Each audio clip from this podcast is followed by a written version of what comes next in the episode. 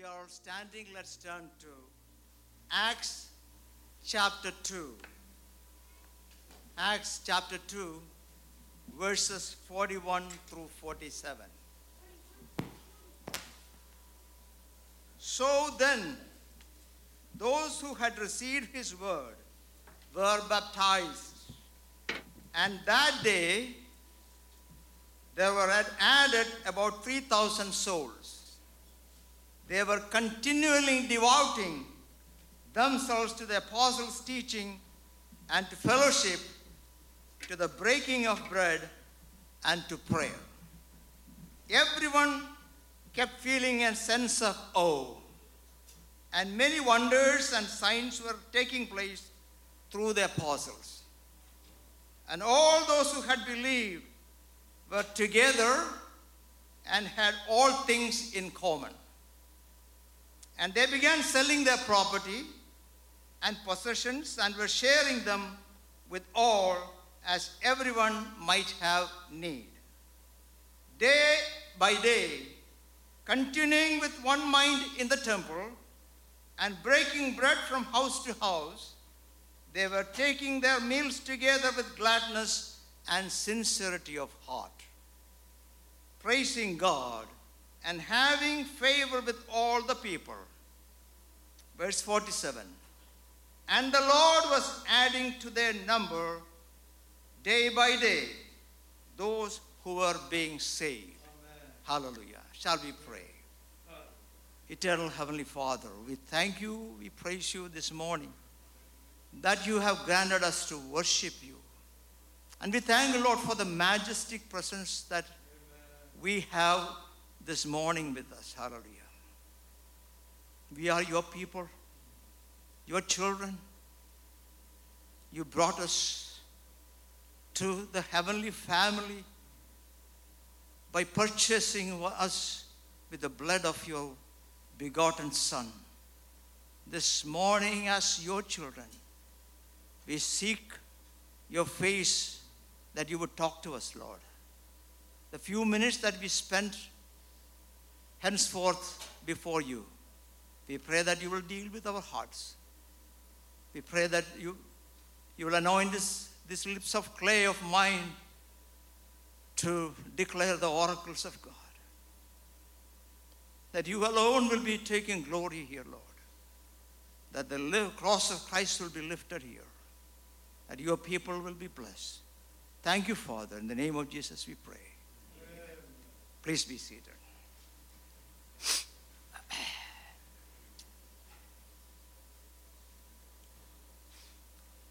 Morning and praise the Lord. Those who are here and uh, those who are attending virtually from your homes or wherever you are, I greet you in the name of the Lord. And uh, I really want to greet a special couple. They have been joined together in holy matrimony the other day, Jason and Sarah. Congratulations. What a beautiful thing to be joined by the Lord. Hallelujah. You have been put together to demonstrate the power of God in your family life to demonstrate the glory of God in your family life and to bless the people of God through your family life. And as an elder of this church, I welcome you to this congregation. God bless you.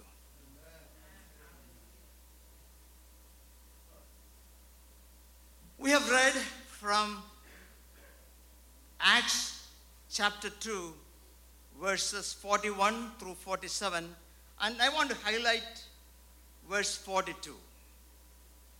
They were continually devoting themselves to the apostles' teaching and to fellowship, to the breaking of bread, and to prayer. And for the want of a better title, I titled today's message The Pentecostal Church.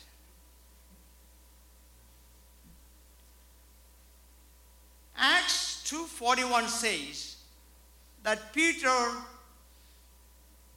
concluded his sermon on the day of Pentecost, and 3,000 people were added to them. They accepted the word, and 3,000 people got saved by just one sermon. But that was not the end of the story. That was only the beginning of Pentecost. In the very next verse, the Holy Spirit says that they were continually devoting themselves to the apostles' teachings, to the fellowships, to the breaking of bread and prayer. That means those who got saved lived a life of continued devotion to the study of the scriptures, to the fellowship of the saints, to worshiping God and prayer. But it starts with salvation. There were people who accepted the message of the gospel and were baptized in water and were filled with the Holy Spirit. I want to ask you today do you experience the assurance of salvation as you are listening to me this morning? Jesus Christ, the Son of God, came into the world to save you and me. By believing in Him, we have eternal life. And that is the essence of gospel. May I present this simple message of salvation to you so that you would accept Jesus today as your personal Savior. Believe in Jesus, accept Him as your Lord and Savior, and you will be saved from eternal hell and eternal death. Instead of a once a week Sunday binge in the spirit in, in the church to boost their spiritual energy, like a five hour energy or a spiritual Red that you some of you are familiar with. What the believers practiced was not that. They were not just satisfied with just a once a week experience. They practiced a continued and a daily devotion of spiritual life. By being saved, they were plugged into the church, the mystical body of Christ. Luke refers to some very cardinal characteristics of this group in verse 42. And then he elaborates on them from verse 43 through 47. I truly believe that COVID happened with the full knowledge and permission of our God. Nothing happens without his knowledge and his permission. But Satan used it as one of the most successful opportunity in history to make believers turn their back on God. Church, churchgoers sit at home today, and the power, some of the powerful evangelical missions have been closed. Pastors around the globe have left this world and some of them are still going through terrible situations in life. The doors of churches have closed all over the world. People stopped going to church. Membership dwindled. Panic mounted in people's hearts. We are so comfortable now staying away from church and from other believers. What started as social distancing has become, has ended up as spiritual distancing for some of us. Now we have come even colder than we stop missing those fellowships that we had. A virtual church has become a better option for most of us. In many churches, people even stop going and attending these virtual meetings even. And this is happening globally. They stop all kinds of relationship with the church. The past 15 to 18 months have affected our physical and our our, our social life quite a bit. But our spiritual life suffered more. For some of us, church has become an obsolete thing, an outdated thing. D.L. Moody noticed that one day he realized that one of his members was not attending his services quite for some weeks. One day, what Moody did was he went to this man's house and knocked on the door. It was a cold and blustery and wintry day. The man opened the door and greeted Moody. Moody walked in and sat by the fireplace, which was crackling with fire from a large fireplace, and with large chunks of blazing coal in there. With no words from his lips, Moody grabbed, pulled a chair and sat by the fireplace, and he grabbed the tongue and removed one piece of coal from the hearth and left it outside the hearth. And then he started a casual conversation, talking nothing about this man's coming to church. But the host could not ignore something. The coal that Moody took out from the hearth has started turning colors. It was glowing when it was coming out. It changed colors. The glow is gone. It turned darker. It turned brown. Finally, it turned black and cold. The burning coal started to look like a piece of black something. When you stay away from the church, it is like staying out of the hearth. You slowly put, stop being everything that you were. You become cold. You probably have a good reason for staying away from church. Let me tell you that also. Some of you say that there are hypocrites in the church. To some extent, you are right. The church has always had its share of hypocrites. There has been unfairness, immorality, greed, and all kinds of sin and worldliness in the church. And in the lives of the church and in some of the leaders also. I'm very candid, I'm very blunt today. Because I want to speak to some of the people that are listening to me today. The Holy Spirit has given me a message that I am hoping will touch your heart this morning. Some of you have been personally hurt, and that's why you are staying out of the church. Betrayed, put down, silenced, or burned by your church experience. And that happened even from some of the leadership in the church. Maybe you are bored in church. The boredom of empty routines, of the same schedules, of sermons that you couldn't connect to. The boredom of meaninglessness.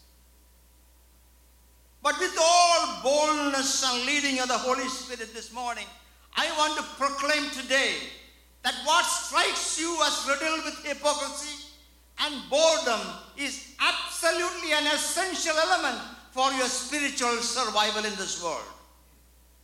You are placed here for your spiritual edification and growth, as well as you, through you, others to be edified. When you take yourself out of it, you stop being where God has placed you. You are out of the heart. Part of the problem is that we misunderstood completely the nature of the church. We talk about going to church in the same way as we go to the market or we go to the bank or to the, or to the mall. We think of a church, of the church as a place we visit and leave, rather than a reality we live by every day. When we study the early Christians, they were not so much about going to church as much as being the church.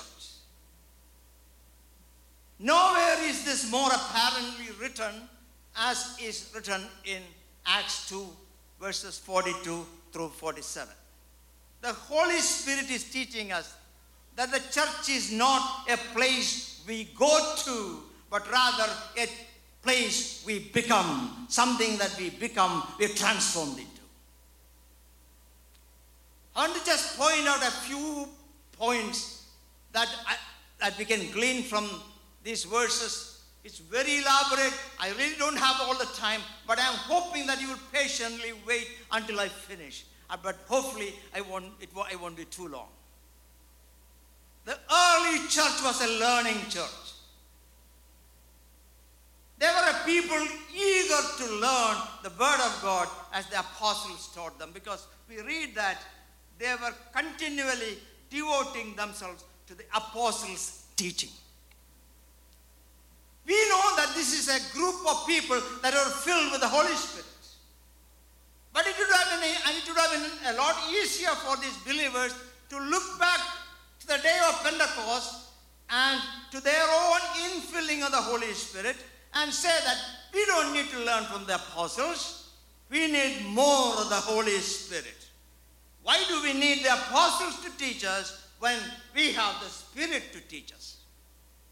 In fact, what happened with them was just the opposite. When they got filled with the Holy Spirit, they became learners of the Word of God. They became hungry and thirsty for the Word of God. Teachings by the apostles. When you are filled by the Holy Spirit, you develop a genuine hunger for the Word of God and the truth of God. The problem in churches today is that people are eager to experience new things, to hear new things, some new voice, some new visions, and new revelations, some new knowledge to satisfy us. False teachers and prophets and speakers are insinuating into our churches to derail the unsuspecting believers by their twisted theologies and instant revelations. The younger generation is especially vulnerable. These are so-called these so-called teachers twist the word of God to their own advantage. It is high time that we discern them and kept them out of our compounds. They are Satan's agents to derail innocent believers. When he saw the infiltration of such false teaching into the first century church, Apostle Jude sounded an emergency alarm saying that we must contend for faith, the faith entrusted with the saints. Verse 3 in Jude.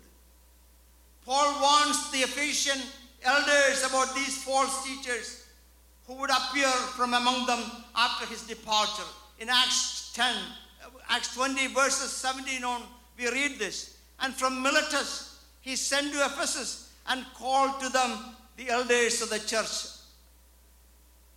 He starts talking to them, and after an introduction, in verse 29, he goes like this I know that after my departure, fierce wolves will come among you, not sparing the flock. And from your own selves will arise men speaking perverse things to draw away the disciples after them. Therefore, be alert. Remember that for three years I did not cease, night or day, to admonish everyone with tears. Paul is warning that these false teachers insinuate into churches and they also come from their own, from their own group. Pentecostal church leaders are particularly vulnerable to this cataclysmic danger. You know why? Because Satan knows that they, they have the most influence on the younger generation. There are more younger preachers among Pentecostals than in any other denominations. So Satan has the younger people targeted. So he can get the entire globe to himself. Young leadership, whether you are a youth leader or a Sunday school teacher or a preacher, I plead with you to be grounded in sound doctrine. Do not follow these preachers who teach you as if Jesus came as a super uh, psychiatrist to make us all feel good about a continued life of sin.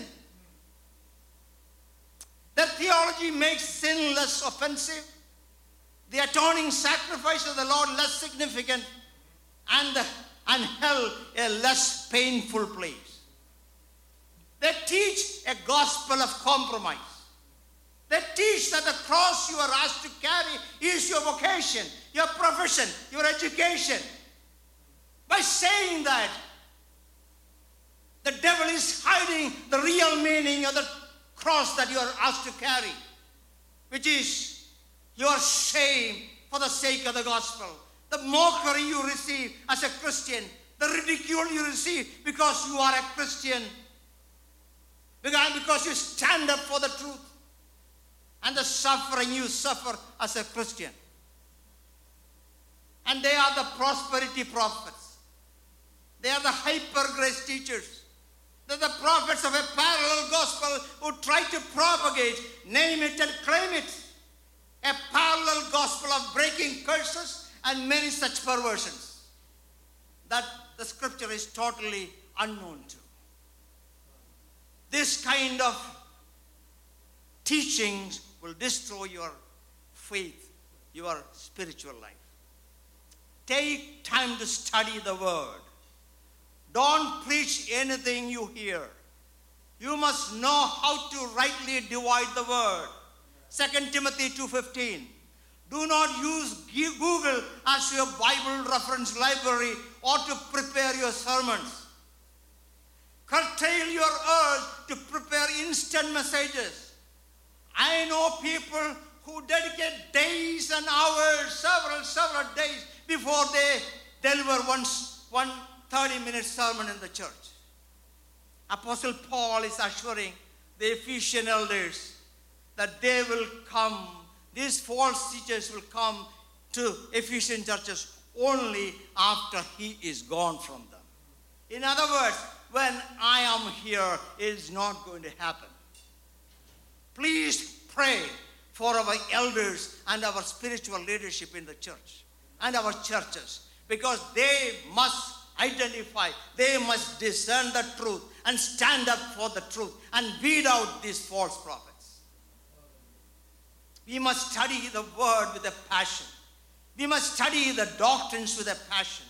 There is no substitute for that. They are foundational to our faith. And search the scriptures, develop an appetite for the word of God. Also, the early church was a fellowshipping church. We use the word fellowship so much in our circles that we frequently fail to capture its full meaning. Many think that we are talking about a social time together. We use the phrase meet and greet for it. Obviously, there is a social aspect to it. I'm not discounting it. A meet and greet nature to it is obviously there. But it's much more than that. Fellowship is a basic attribute of the triune God. Amen. Fellowship is what we see between the three persons of Trinity, between the Father, Son, and the Holy Spirit. Genesis 1:26 we read, "Let us make man in our image." That is the fellowship of the triune God in the creation of man. Jesus, in his prayer in June, uh, John 17, says, Holy Father, protect them by the power of your name, the name you gave me, so they may be one as we are one.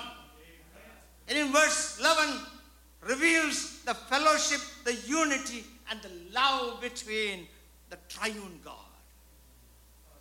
Then again, Paul writes, to the Philippians in chapter 2 if you have any encouragement from being united with Christ, if any comfort from His love, if any fellowship with the Spirit, then make my joy complete.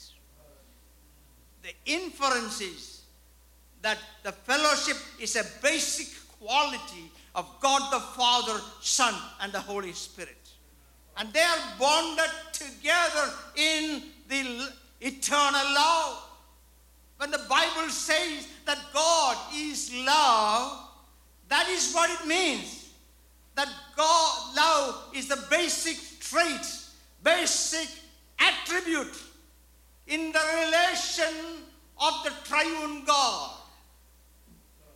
Hallelujah. And fellowship is the result of that love. When Apostle Paul says in 1 Corinthians, now these three remain faith, hope, and charity, but the greatest of these is love. He's defining love as the attribute among the three persons of Trinity from eternity past. That is why it is the greatest of the three. It is eternal, it is divine, it is shared by God, the only one of the three that is shared by God. John 1 4 says, We proclaim to you what we have seen and heard, so that you also may have fellowship with us. And our fellowship is with the Father and with His Son, Jesus Christ. The church is said to be the mystical body of Christ. You know, church is compared to many things in the scripture. A fenced garden, an army fighting spiritual battle, a building with Christ as the cornerstone, and we all as individual stones built, attached to Him. What a beautiful name we have for our church.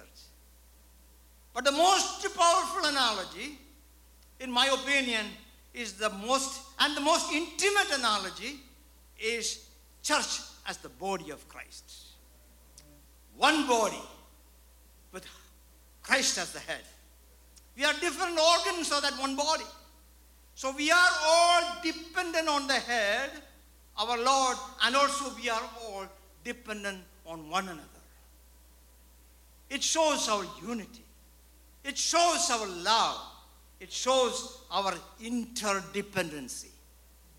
Fellowshipping means all these. The early church understood this. We remind ourselves about this fellowship during our Lord's Supper. 1 Corinthians 10 16. It is, is not the cup of thanksgiving for which we give thanks, a participation in the blood of Christ. Is not the bread that we break, a participation, participation in the body of Christ. Because there is one loaf. We who are many are one body, for we all partake in one loaf. Original Greek word for fellowship is koinonia, meaning to hold something in common, to share something. As believers, there are things that we share. What do we share in? John 1, 1 John 1 3 says that our fellowship is with the Father and His Son Jesus Christ. The most precious thing that we share is our salvation. Because we have relationship Father, Son, and the Holy Spirit. The fellowship, this fellowship makes us forget all our differences. Our relationship with our God makes every other difference that we have obsolete. Hallelujah. Our racial differences, our socio-economic differences, our gender differences, our status differences. The church was the first institution in history to bring together the Jews and the Gentiles, men and women, slaves and free, together. We must be people who are united in fellowship with the Father, the Son, and the Holy Spirit. And that is Christian fellowship.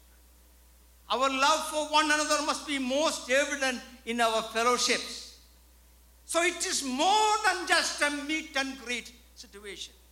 We share in our fellowship to our God. We share in our salvation, our heavenly family, the same Holy Spirit, the same Word of God. But we also share out something. That's what is described in verses 44 of the scripture portion that we read. When the believers realized they had some things that they needed to share with others. They voluntarily sold and donated generously to help other believers. When the Holy Spirit enters a person's life, this sort of sacrificial giving is what happens. You see things from the perspective of God. You start loving what God loves. You start giving for matters pertaining to the church, to the fellow brethren, and to the mystical body of Christ. All of a sudden, you realize that money and possessions don't define you anymore. We must never evade the challenges of these verses any, any time in our lives. In 1 John 3:17 it says, Whoever has the world's goods and sees his brother in need and closes his heart against him, how does the love of God abide in him? The fellowship means reaching out to the poor and the needy among you. The early church was a worshiping church. What do we usually mean by worship?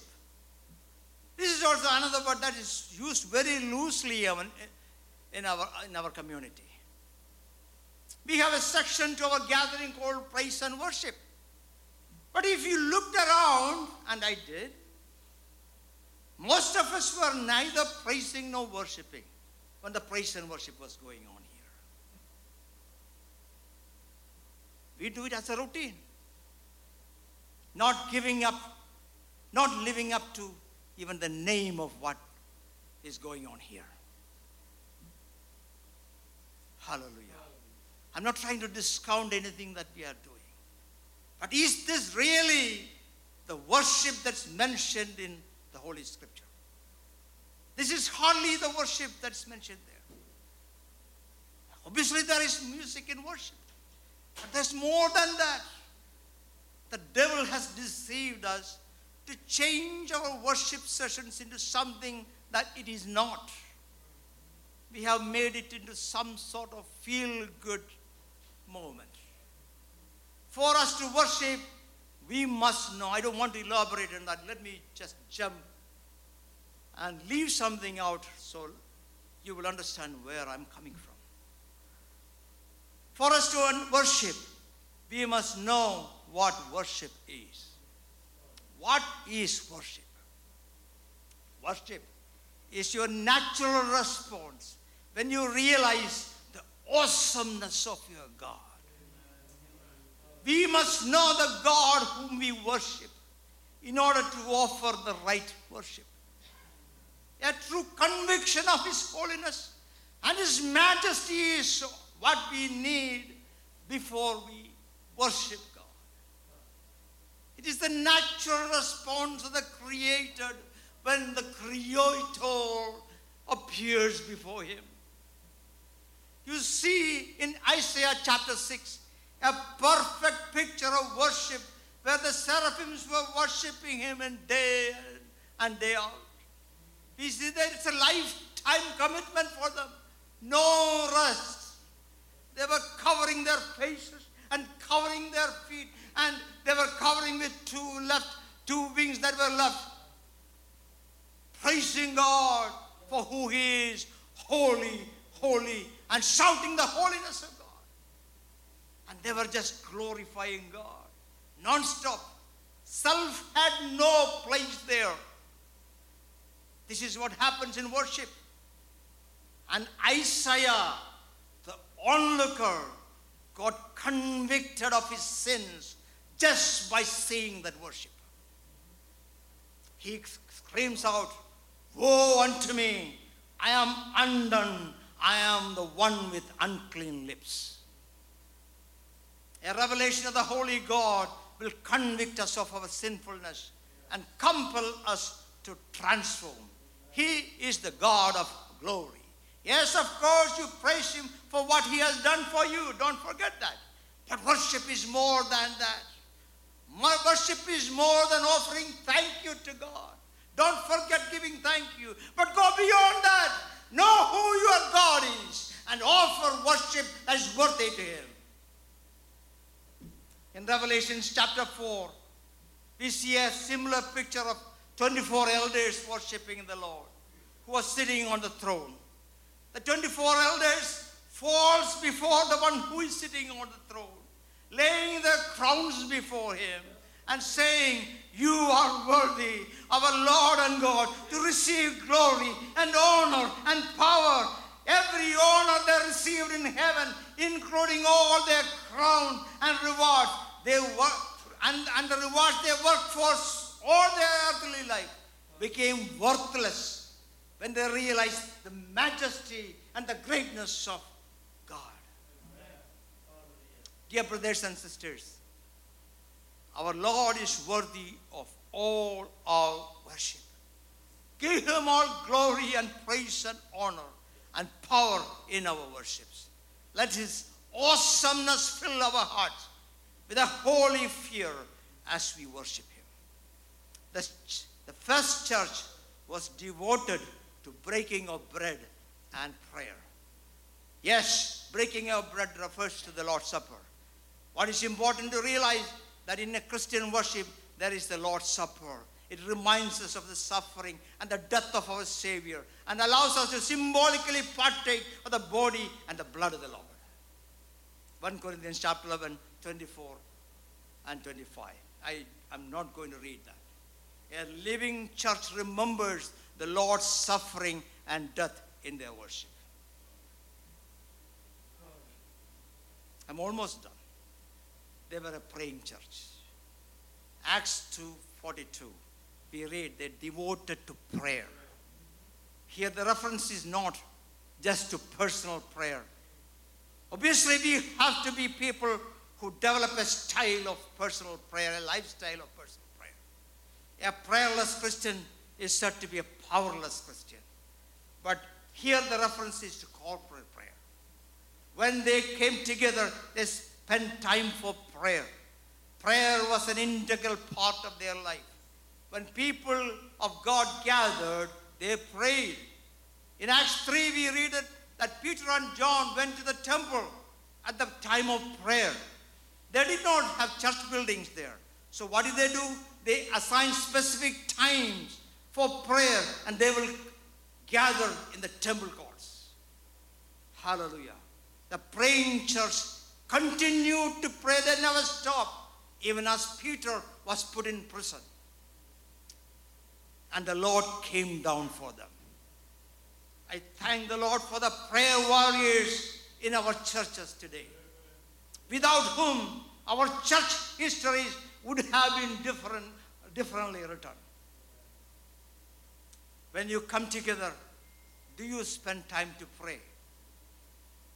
We have all kinds of gatherings these days Zoom gatherings, family gatherings, young people's gathering, older folks gathering, couples gathering. But how much time do you really spend to pray? I grew up in a generation that when we visited a home, would not leave that home before praying. We would bless that home before we left. And it's a biblical model. Before you took a journey, you prayed. We know about Paul and the apostles practiced that. Prayer re- reflects on our dependence on God. It makes us trust in God and give Him all glory and honor for everything that we are and everything that we have. It takes the focus away from us as the most important person, but on the Lord.